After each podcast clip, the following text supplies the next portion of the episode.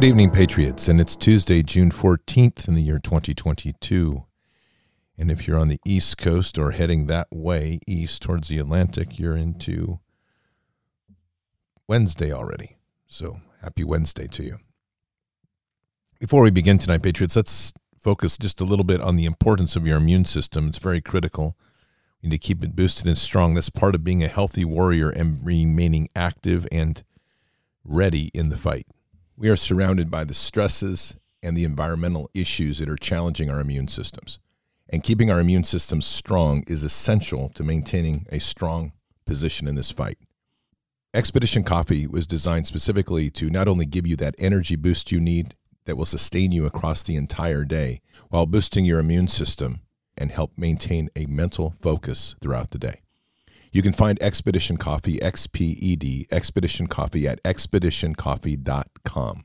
And there you'll also find a full range of products that are designed to work as a full health ecosystem, all designed to reclaim your personal health sovereignty. Those products include the Gut Health Triad, which helps heal and seal your gut. Leaky gut is one of the critical causes of sickness in our nation. You also have Immune XP, which is an immune booster based on pine cone extract with high levels of vitamin C, Earth, which is a nutrient powder, giving your body a full complement of nutrients you need. Just mix it with water, drink it like a shake. Do that once a day.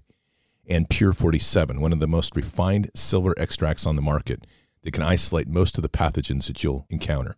The products on expeditioncoffee.com are all designed to give you back the strength in your immune system to not only endure the challenges to the immune system, but to dominate and to rise above to reclaim your true health sovereignty. So check out Expedition, XPED, expeditioncoffee.com. So I'm going to start with something kind of interesting here, a little bit of history. In World War II, the Allied Australian and New Zealand forces had a special ops group, which they called the Coast Watchers. Now, these were the guys that were instrumental in rescuing John F. Kennedy Jr. I'm sorry, John F. Kennedy Sr., John F. Kennedy, after the battle that left him stranded in the ocean or on the beach, whatever that was, because he was in the those little PT boats, if you remember.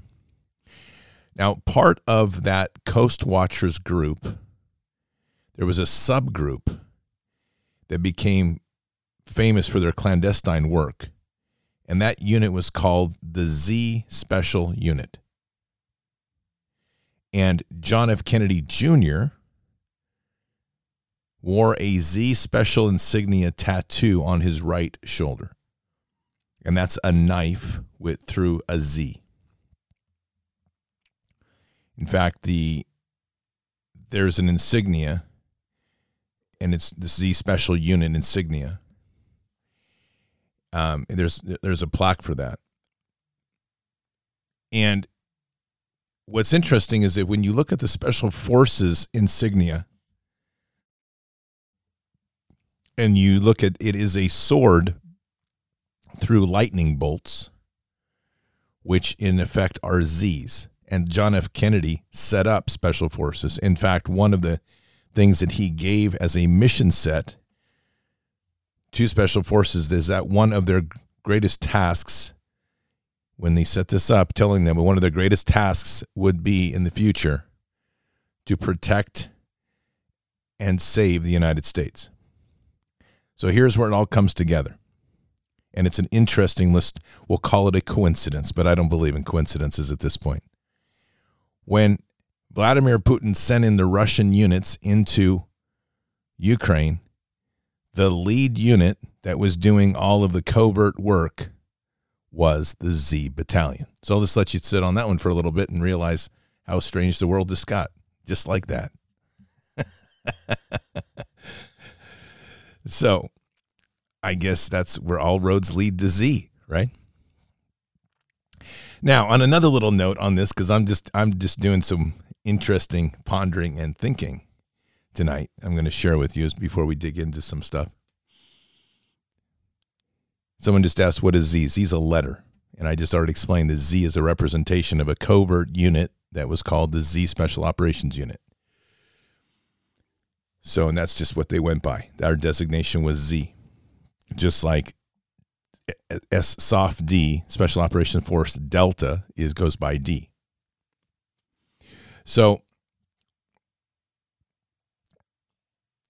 here's some interesting things also to think about. And this is part gets part to what I've many times said one of my criticisms with the way that elements within the movement think because they get very myopic and they don't want to look at the broader picture.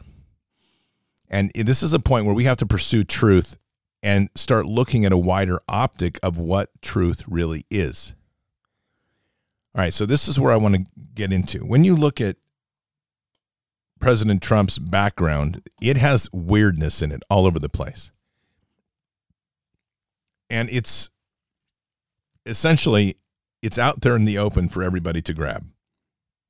So it has led to a number of conspiracy theories, and I'm going to leave these as conspiracy theories because it, the suggestion is that he's actually a representation of like the Masons or something like that because of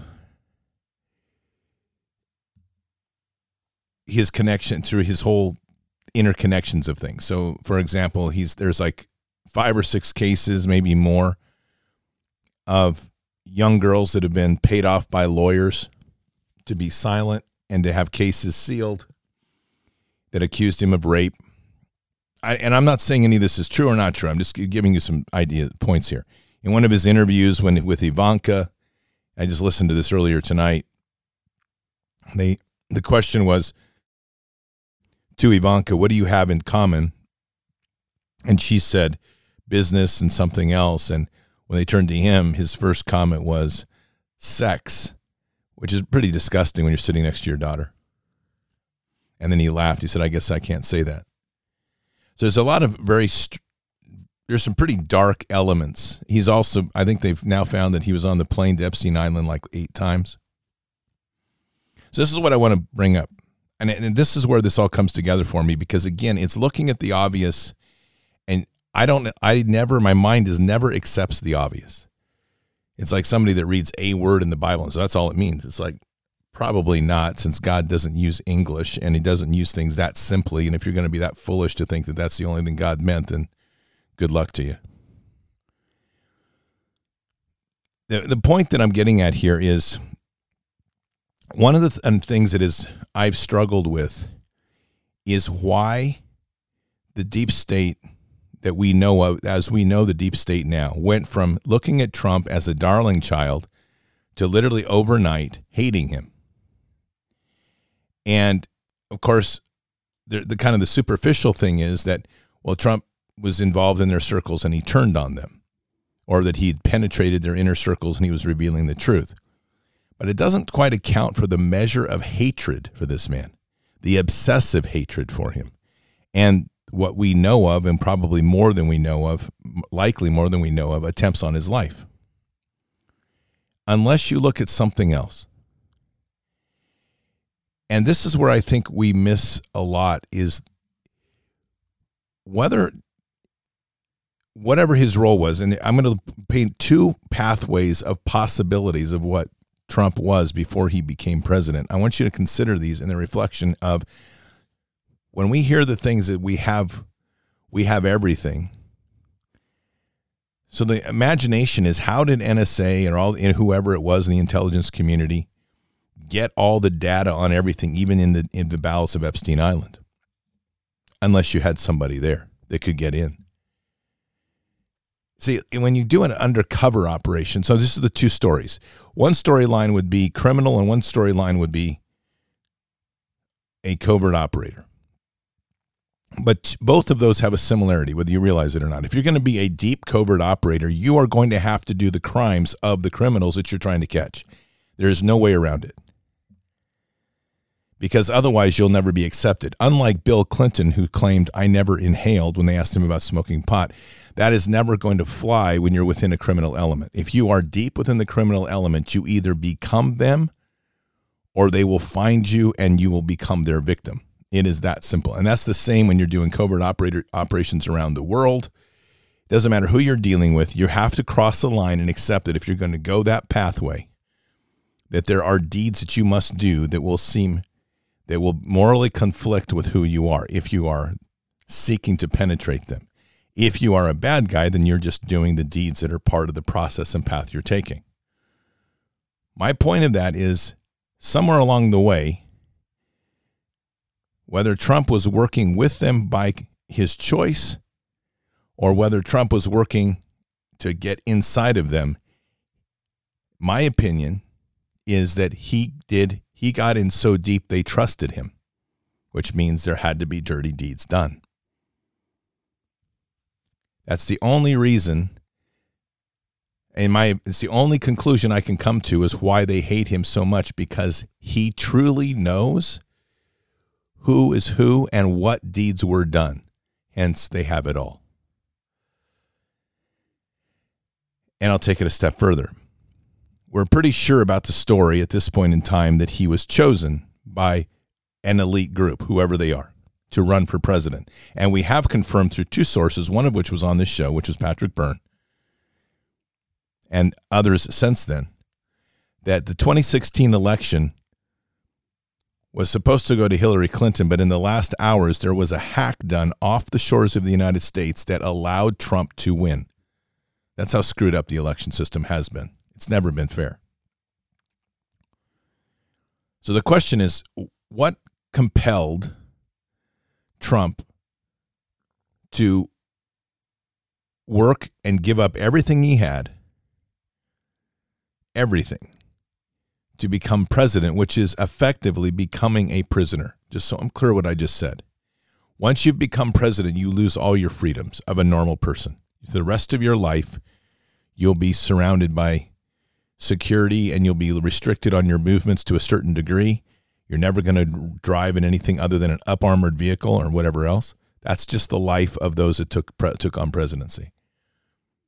And so, what compelled him to give up all of that that he had? The story that is told to the patriots is that he wanted to save the country and he did it for the good of the country. So, on following that good line, we also know that he was very close friends with John F. Kennedy Jr. So, part of that story that works is that it goes or that they present is that he or as I should say has been written by some is that because of the death of John F. Kennedy Jr., he was compelled to seek and destroy all of those involved. And so he pursued the path that allowed him to get the inside and then to ultimately run for president and to bring it all down. That's kind of the MAGA Q line. But there's another possibility in all of this that people don't really want to touch. And, I, and I'm getting to a point here, so just bear with me because this is all this is all concept and theory. There's no there's suggested there's indicators that some of this is true, but we can't prove this for fact. But we can definitely put the pieces together. And this is building kind of an early intelligence model. This is how you'd frame it and looking at the possibilities that are there. The other true possibility is that Trump was, in fact, one of them. And that he was doing all the deeds that they do. Either way, he had to do the deeds that they did in order to get inside their circles. These are people that are evil. These are people that are willing to give an injection to the entire world to slaughter kids, to groom kids, and if you think for a second you're going to be able to fool them, these are psychopaths. If you've ever been around a psychopath, they can sniff you out in half a second if you aren't one of them.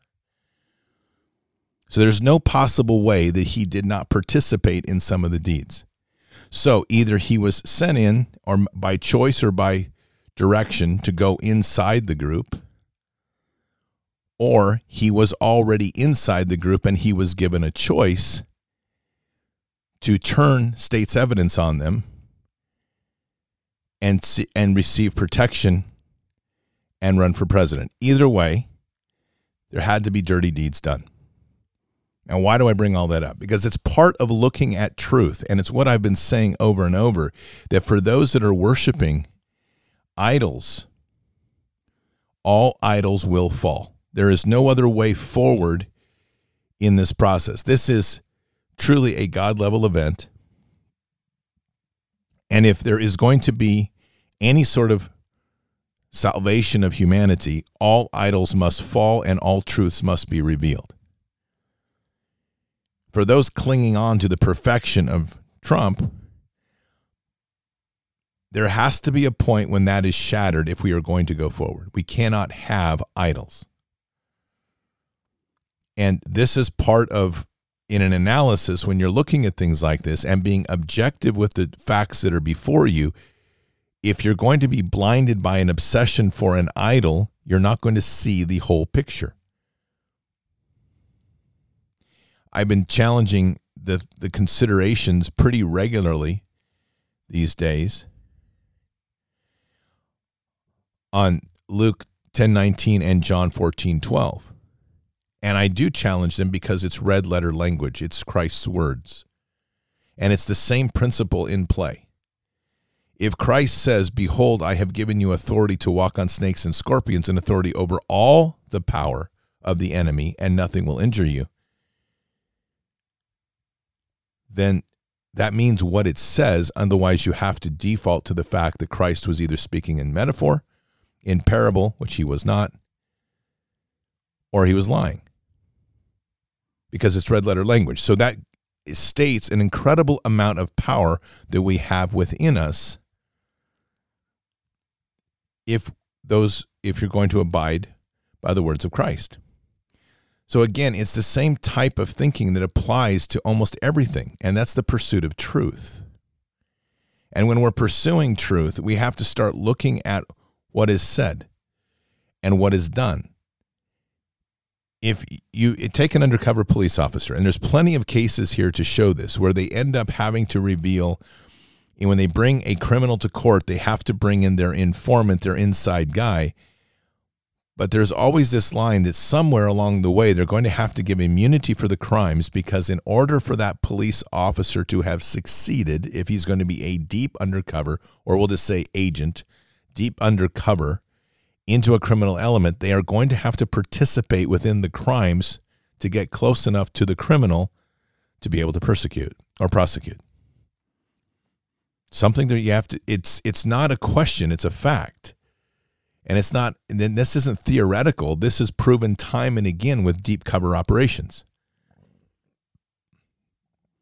When you hear of the concept in the James Bond film of the double O status, which is quite frankly, licensed to kill. That is a, it's not designated that way, but that's part of what clandestine branch does in the CIA and other agencies, GRU, MI6, etc. And they operate within the civilian realm, not within a war realm. And they are given full authority and autonomy to do whatever is necessary to accomplish a mission which means doing evil deeds as well as doing the necessary deeds to solve the problem. So I bring this up because one, just the most obvious thing is what is the obsessive hatred that the leadership of the world has towards Trump? Imagine a guy, I mean, and the shallow response is he ran for president and he wasn't one of them and he was supporting the people. Well, that's fine, except it makes no sense that you would turn the entire global media network against a single man and his family and every possible resource deployed to defame him and destroy him. So, and then you go to the place of, well, he's not bought off. Okay but he's still been a player. So why be so upset about it? Because if he's not taking your money for a campaign, he was a player for years, which is obvious. I think, like I said, I think it's a six or eight trips to Epstein Island. You don't just pop, these people aren't just photobombing him. And he's not just going on these things for pleasure tours. You don't go to Epstein Island and hang out and with drinking martinis while a group of people are underground chewing on baby flesh. It doesn't work that way. We're talking about getting into the bowels of the most evil of all evil ever known to man, which is literally getting into the, the center and core of Babylon. And you're not going to pass muster unless you can be one of them. This is not to frame Trump in a negative or positive way, but to put it in a truthful perspective of what would be required. And my guess is that a lot of the persona around Trump of being playing 5D chess and you know having the goods on them getting close but not really in there I think most of that is the story that was given so people could digest it but I think that the real nature of the story is demonstrated in the evil and hatred for the man because I think that he was so close inside that they trusted him. And that is human nature. That when somebody tr- tr- inside of your your inner circle violates that trust, there is a palpable hatred that will percolate up in most circles. And I think from that, there is a significant lesson in that. And I think that lesson starts in Hebrews 12. So I'll let you ponder those thoughts, by the way, because it's a different way of looking at where we are. It's an, in my opinion, it's the objective lens, which takes us out of this stupid political bifurcation of Democrats are bad, Republicans are good. This is nonsense. My guess is that when, if what I'm saying is correct, and whatever point this information flows out, when the grenade pin gets pulled and the spoon flies off of that grenade, there's three seconds. And my guess is when that three seconds ends its time, sometimes it's five seconds, by the way. When it ends its countdown, you're going to end with both parties incinerated to the ground because it's not about politics. This is about saving the human race. And equally, my guess is that this what we're calling the white hats or whatever. Everyone's trying to look inside of like the US military. I don't think it's anything like that. I think there is a network of people globally working, and I think they are working behind the scenes to help awaken humanity so humanity can take a stand and pull this thing down but it's not going to look like anything anybody has any idea. And it's not going to be in one particular pay, place or one particular uniform or one particular base. It's just, again, it's inside of these networks everywhere. And it's slowly pulling it down with a quote invisible hand. But the only way it will succeed in the end, truly, that's the human dimension. The only way this succeeds in the end is that God is there in everybody's heart. And that's essential. So now we go to Hebrews 12. Therefore, since we have so great a cloud of witness surrounding us, let us lay aside every encumbrance and the sin which so easily entangles us, and let us run with endurance the race that is set before us fixing our eyes on Jesus, the author and perfecter of faith, who for the joy set before him endured the cross, despising the shame, and has sat down at the right hand of the throne of God. That initial passage, which is Hebrews 12 1 to 2, pretty much sums up everything of where, in my opinion, we are walking right now. That we must literally run this race with endurance, eyes completely and totally on Jesus, and holding that path no matter what comes at us. Continuing. For consider him who has endured such hostility by sinners against him, so that you will now will not grow weary or and lose heart. This piece right here somehow gets misplaced by a lot of people. And I say that just from what I encounter. That we forget what he endured for us in the midst of hostility and the gift that it was given to give us perpetual strength and to never lose heart. And unfortunately, we get wrapped up in the noise and confusion and the silliness of our own lives, which are pretty petty in many ways. And in the midst of all that, we get we turn and we're like, "Oh God, help us!" and we're, we're losing faith. And I hear this a lot, like it's getting so heavy. I'm losing faith. I'm, we didn't come close to what Christ went through. And the whole point of that was to demonstrate, not a single point, one of the points of this was to demonstrate the true strength of the Son of God in, in, in the face of impossible odds to endure and to never lose heart. He never broke. In this time we're in, there is an increasing craziness of, and it's insanity. It really is. And because of that, and I've talked so much about this in the shows, is there is a a desire by many to see it end. We want it over. When's it going to end? Can't wait till we have GESARA. I can't wait till we have the Q movement come together and say, hello, guys, look what we won. I can't wait till the ticker tape parade. I can't wait till Trump gets back. I, I could go on a list of crazy stuff. And yet, the whole point of this is the endurance of the race, it's not the finish. We're not waiting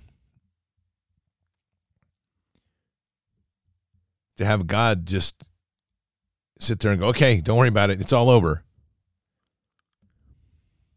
Our part, every person's part, is critical in all of this. We have a personal culpability in what's happened, and we have a personal accountability in every aspect of what's becoming. And our participation in that is shaped by our relationship in Jesus and then through Christ to the Father. And as we step away from those moments when we start to start to seek that path on our own and we start to feel the weight of the world and we start to lament because it's too heavy, we're stepping away from the purpose of walking with Jesus. I don't know God's timing, neither do you. And one of the things that drives me crazy about this Q stuff is the number of people that constantly are trying to predict an end. I mean, even biblically, if we just take that little more than just biblically, we're told that it is not our role to prophecy about or prophesy about a future unless it is truly God's word. And the the penalty when we're speaking for God and we're wrong is death.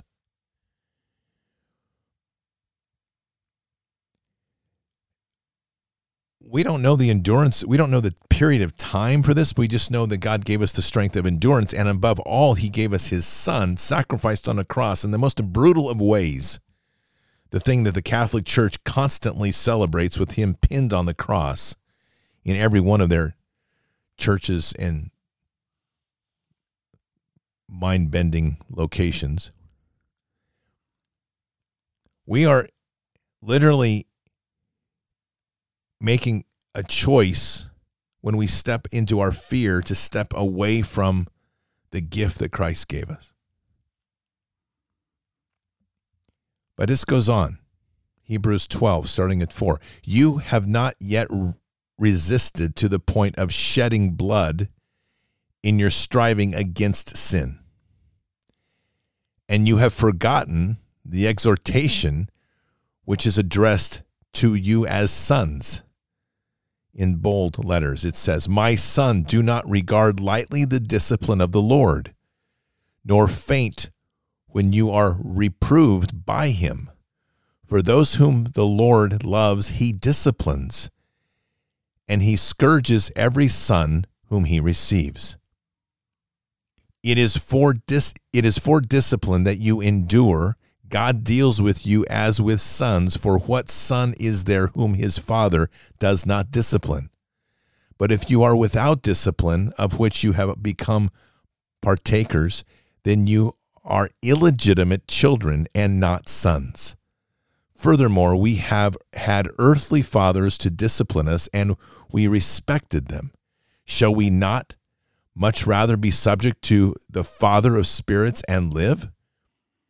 For they disciplined us for a short time as seemed best to them, but he disciplines us for our good so that we may share his holiness. All discipline of the moment seems not to be joyful but sorrowful, yet to those who have been trained by it, afterwards it yields the peaceful fruit of righteousness. In those few passages, that is Hebrews 12 1 to 11, and ending with this therefore strengthen the hands that we that are weak and the knees that are feeble and make straight paths for your feet so that the limb which is lame may not be put out of joint but rather be healed. That's our path so clearly in literally one segment little tiny segment of the bible hebrews 1 12 to Hebrews 1 12 to 1 to, or I guess Hebrews 12, excuse me, I can't even say it right today. Hebrews 12, 1 to 13. We're, we're in the pursuit. We're not trying to find the finish. We're dedicated ourselves truly to that love and passion of Christ, and we're emboldened by the sacrifices which He made and give us strength in our heart never to grow weary or lose heart in this fight. And in the process, we're going to be challenged. And the Lord will discipline us, and it will seem at times unfair. In fact, it may seem unjust by comparison to so many that are wandering out there that seem to be not having to deal with anything. We're going to feel at times that the burdens get heavier.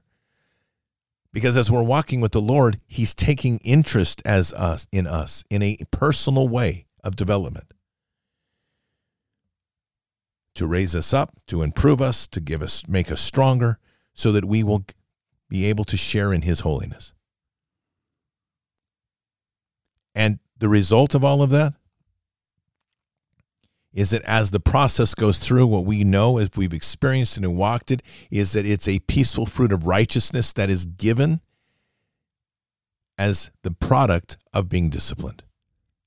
All those challenges.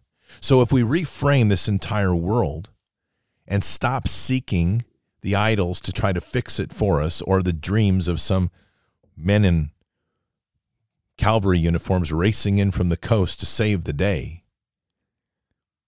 We're going to start facing the true path of being accountable and part of the process which God wants us to be in. And what changes there is there's no more concern for what victory looks like, but rather the embracement of the process to get there.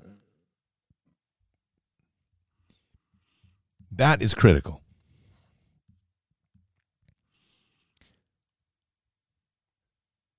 Because wasting the time of worrying about a future which you have no idea about or cannot control is losing the moments in which we live.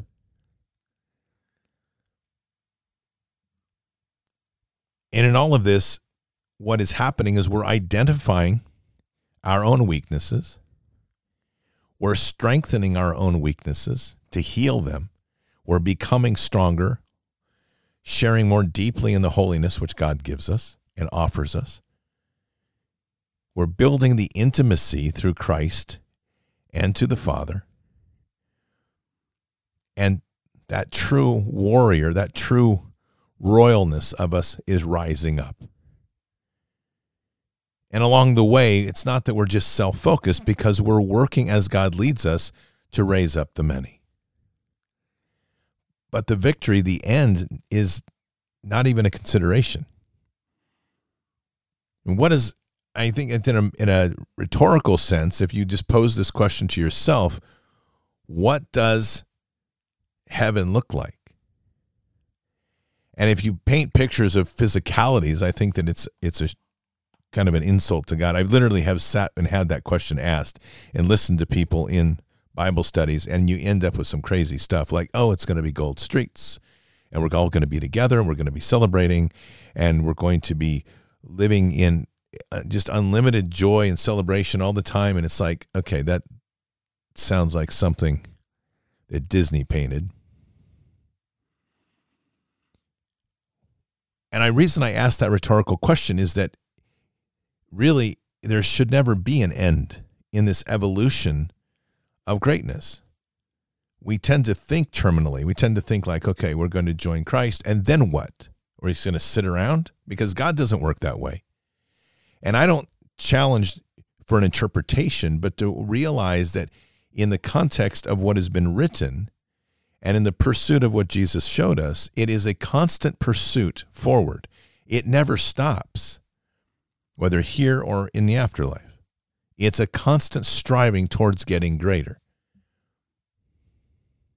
That was a premise in a book called Jonathan Livingston Seagull, which it's, it was always stunning to me because that book became heavily criticized by the Christian community. And yet it was all about this constant pursuit of greatness, never, ever stopping to try to push higher, push farther, go greater, go faster. Really, that's everything that we're doing right now. And everything that we're being given as a gift, we're seeing this entire system. And one of the biggest of, for what it is, the true face of, of this, that evil has come forward. It's no longer in the darkness. It is now in the light to be exposed. Literally, Mark 4.22, for nothing is hidden except to be revealed, nor has anything been secret, but that it would come to light. I mean, that's, we're literally living Mark 4.22 right now. It's here before us. And so with that, there are all sorts of what I would consider traps, snares, or even landmines. And one of those is the idolatry and worship of politicians. Because as we look towards one side and we go, oh, look at all that evil, and then we look over here and we're like, oh, he's going to fix it for us. That's not what God commanded us to do. And it is never was never our intent, and it sure as heck isn't the path of following Jesus. And when we're following that path of Jesus and we're running that with endurance in the race, we're constantly pursuing towards those higher levels. None of this other stuff has any hold on us. In fact, it, it just kind of diminishes because the greatness of what God's offering us is so profound, so great. Those the opportunities that are arising before us are so incredible. Prayers begin to be answered great things manifest and our purpose in life aligns more and more closely with Him, whatever that looks like. And we're even within Bards Nation, there's just incredible stories like this happening. And it's really an honor to have to read some of these and to people share them with me. And, and it is truly a blessing. Great things happening from somebody praying and then having an opportunity to get property and to start their homestead. Or one of our mods that is now has an amazing new position working with a church and everything that they had sought through God has happened including a new house and everything that they needed exactly as it was in a very a lot of moving pieces all comes together. I mean, this is a profound space that we're in, that when we're aligning with God, amazing things are happening. But the eyes are not on the finish, the eyes are on the pursuit. And to me, when we're working that way, even if and if you've ever run long distance, you'll know that how much relevance there is in that, or done long distance races. I've mentioned I used to run long distance in high school. I rowed for, for the Oregon crew team for two and a half years. I've raced bicycles. These are long term things. Like when you're in that race, you don't think about the finish. You're thinking about each phase and the process of each stroke or each spin of the pedal or each step of the foot. Because if you start focusing on the end before you get close, you wear yourself out mentally and you lose the opportunities that are before you. And along the way, like I said, there's going to be some rebukes. We need them. We have to have them. We're, we should welcome them because that's God taking a special interest in purifying us through trial. and all that's said and done, then all these other things, these theories about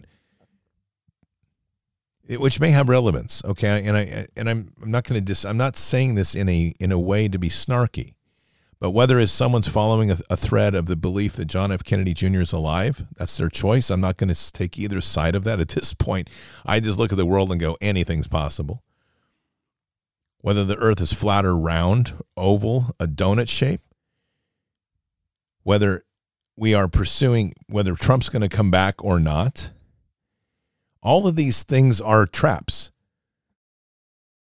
Because when we get obsessed with them, we're losing the focus of where we need to be, which is eyes on Christ. And as we pursue that, these other things that may be that we're obsessing over, which that's what they become. Guns is another one, by the way guns has become a religion. And it's not that, and I've said this many times, if there's anybody you're going to talk to that loves good firearms and loves to shoot, it's me. But there's a difference between enjoying it as a hobby than pursuing it as an end. And that obsession is what controls people. And in that pursuit of Christ and that race that we're in, that is the path that we, at some point, just like the, the parable of the young rich man, in order to climb that mountain high enough, we're going to have to be willing to strip away everything. Doesn't mean you have to, but you have to be willing to, to cast away everything and to follow Jesus. And that is where we arrive at this incredible moment of self sacrificing moment where we are putting ourselves before all things, or I'm sorry, putting the objective of the mission before our in, our desires, our personal desires, because we've stripped it away. And all we have left now is that true pursuit of Christ, no matter what that means, even if that means being pinned on a cross. All of that sits right there in Hebrews. A profound gift that God gives us each day in Scripture. Let us pray. Father, as we sit here tonight, we're just very humbled by just the gifts that you've given us. Starting with Mark 4:22, for nothing is hidden except to be revealed, nor has anything been secret, but that it would come to light. You have given us this gift and continue to give that gift every single day. And though we sometimes shake our head at the insanity of the world, you've nonetheless not allowed us to sit in darkness, but instead have given us eyes to see and continue to show what we are willing to see the depth and depravity of this world, but equally in, in the reflection, the incredible joy and perfection of that which we pursue. Father, we pray tonight just for the calming of hearts. There's a lot of anxiety these days, and there's a lot of tension. And we pray for the calming of hearts because in the pursuit of Jesus, we all know that this ends perfectly. And so rather than have people worry about what's coming tomorrow, if we could just simply embrace the beauty of the path that we're on, even if that path is wrought with landmines and challenges. You're giving us something that we have to dig deep to find.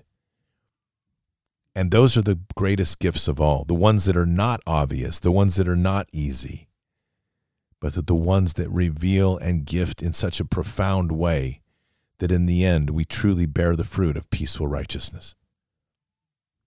So, Father, we just pray for that gift to be uh, an awareness of that gift to be with so many. All those that are willing. We say these things in Christ Jesus' name. Amen. It is a I, I just when I say it is a beautiful time to be in, I say this every time, every night. Literally, it's a glorious time to live, and I and I just need to probably qualify that a little bit. It doesn't when I say that, it doesn't mean it's easier or, or not challenging. But I just find it so profound that we're sitting in a moment that is literally biblical it's in scale.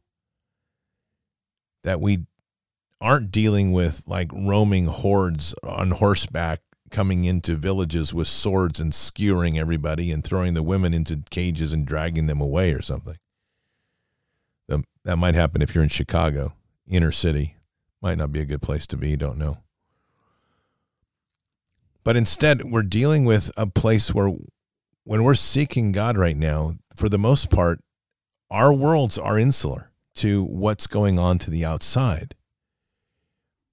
And it isn't that we aren't dealing with challenges of family members or challenges with some of the local magistrate issues or challenges in a local store, but they're very tr- minuscule by magnitude of what's being the rhetoric that's being pressed across the nation. And that rhetoric's there for a reason. Because those that are trying to engineer this world are trying to break the eyes that God's given them to see to drag them back into the darkness so they're once again blind. But as we sit on the outside, this increasingly looks like a clown show. It becomes increasingly almost ridiculous at one level and unimportant and insignificant is the better term in our lives because the significance of who we are all centers around the simple idea of pursuing Christ. What an amazing and simple yet life enduring process because it doesn't happen quickly, it will never go away, and it is always there for us to walk with and be enriched by.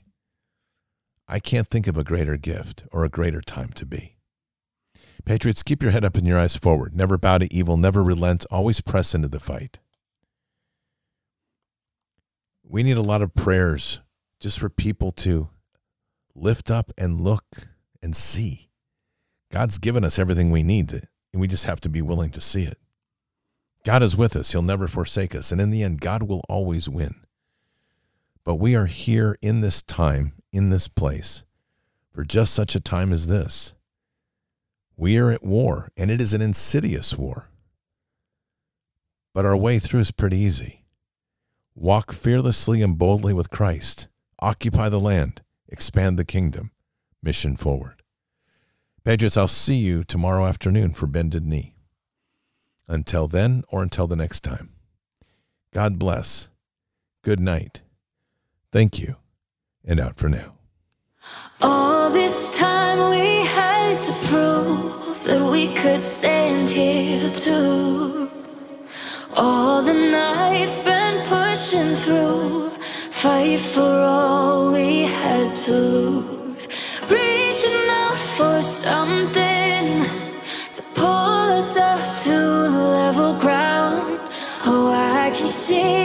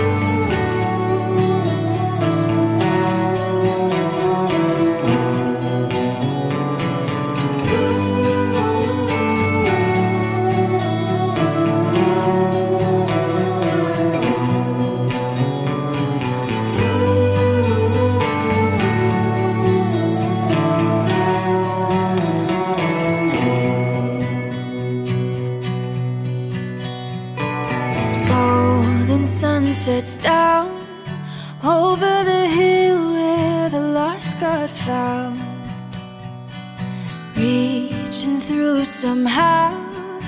Oh, you're an island when the world is too loud. When the seasons change, I know the space between us will stay the same. Resting on this faith when your soul answers calls far away.